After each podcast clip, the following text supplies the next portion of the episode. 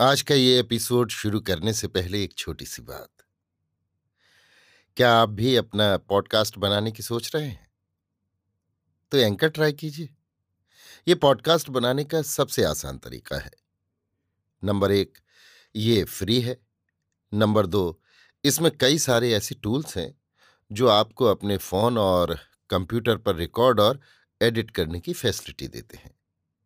Number तीन आप अपने पॉडकास्ट को डिस्ट्रीब्यूट भी कर सकते हैं, जिससे इसे स्पॉटिफाई और दूसरे प्लेटफॉर्म पर सुना जा सके।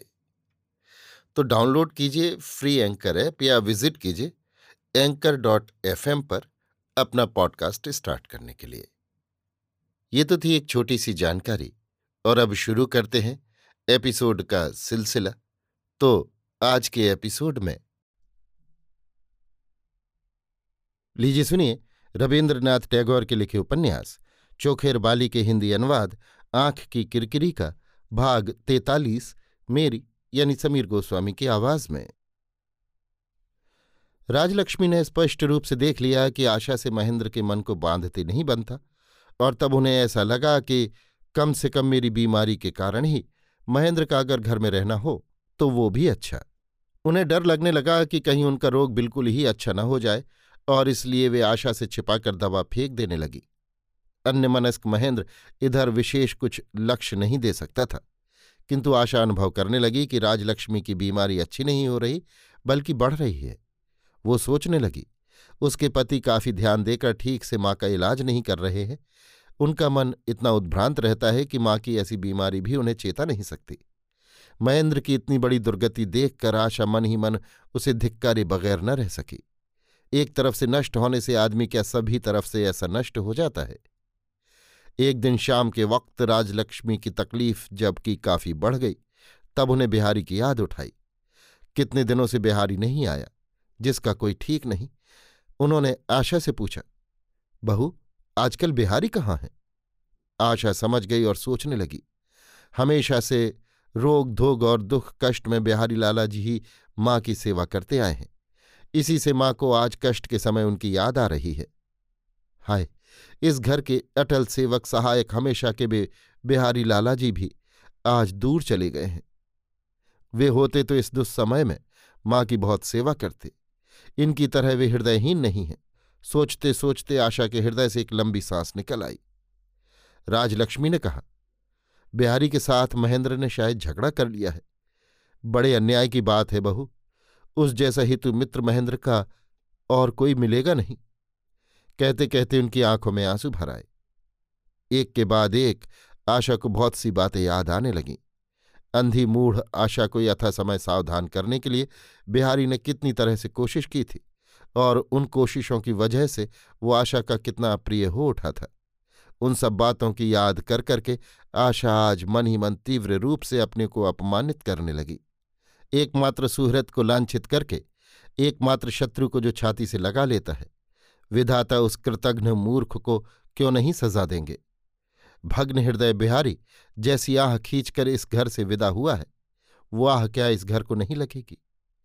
बहुत देर तक चिंतित और स्थिर रहकर राजलक्ष्मी फिर सहसा कह उठी, बहू, आज बिहारी अगर होता तो इस बुरे समय में वो ज़रूर हमारी रक्षा कर सकता था। मामला इतना आगे नहीं बढ़ पाता। आशा निस्तब्ध होकर सोचने लगी। राजलक्ष्मी ने गहरी सांस लेते हुए कहा, उसे अगर मालूम हो जाए कि मैं बीमार हूँ तो वो बगैर आए नहीं रह सकता।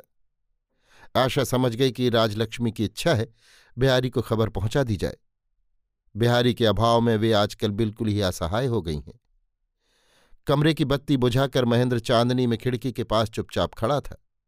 पढ़ने में अब उसका जी नहीं लगता। घर में उसे कोई सुख नहीं। जो अपने परम आत्मीय हैं, उनके साथ सहज स्वाभाविक संबंध दूर हो जाने पर भी उन्हें गैरों की तरह आसानी से छोड़ा नहीं जा सकता और न प्रियजनों की तरह आसानी से अपनाया ही जा सकता है। नतीजा ये होता है कि वो अत्याज आत्मीयता दिन रात असह भार की तरह छाती पर जमी ही रहती है। माँ के सामने जाने की महेंद्र की इच्छा नहीं होती। महेंद्र उनके पास जाता है तो वे ऐसे शंकित उद्वेग के साथ उसके मुँह की तरफ़ देखने लगती हैं कि महेंद्र को उससे बड़ी चोट पहुँचती है। और आशा किसी काम से उसके पास आती है तो उसके साथ बात करना भी उसके लिए कठिन हो जाता है और चुप रहना तो और भी कष्टकर हो उठता है। इस तरह भला कैसे किसी के दिन कट सकते हैं? महेंद्र ने दृढ़ प्रतिज्ञा की थी कि कम से कम सात दिन तक तो वो विनोदनी से बिल्कुल ही न मिलेगा। अभी दो दिन और बाकी हैं। ये दो दिन अब कैसे कटें? महेंद्र ने पीछे से किसी के पैरों की आहट सुनी।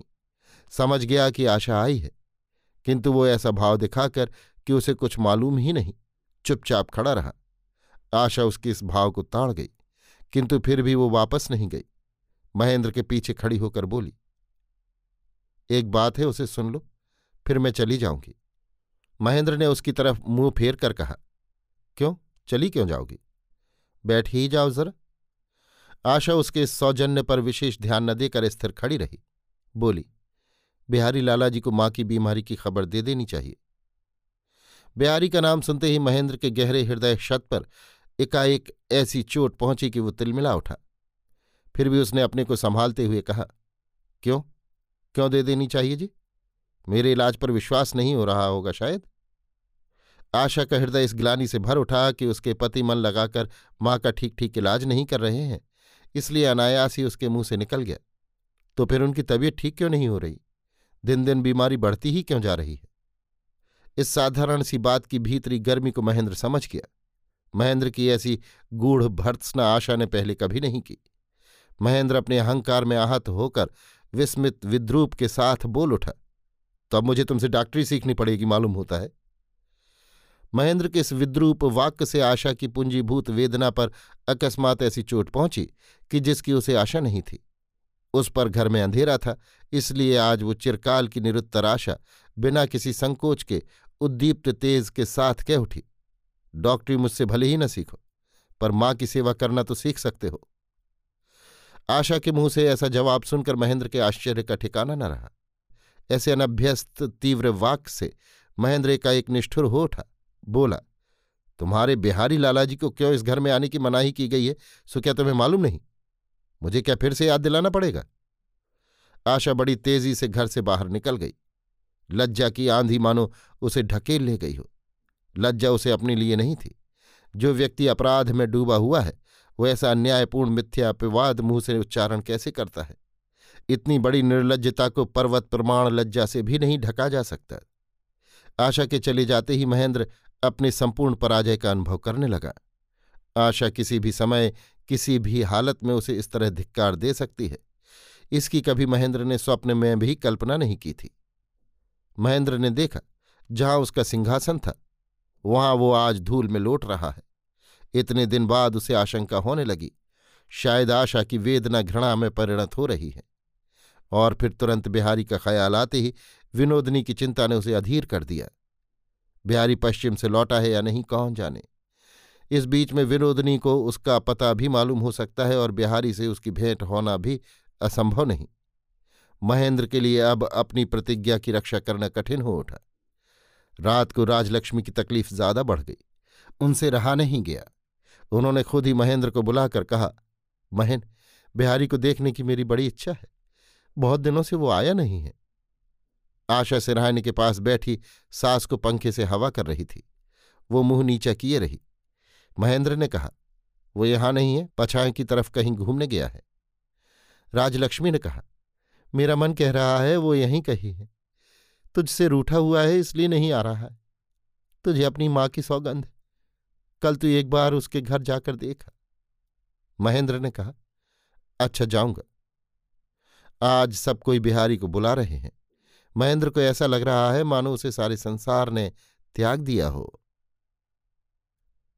अभी आप सुन रहे थे रविन्द्रनाथ टैगोर के लिखे उपन्यास, चोखेर बाली के हिंदी अनुवाद, आँख की किरकिरी का, भाग तैतालीस, मेरी यानी समीर गोस्वामी की आवाज़ में।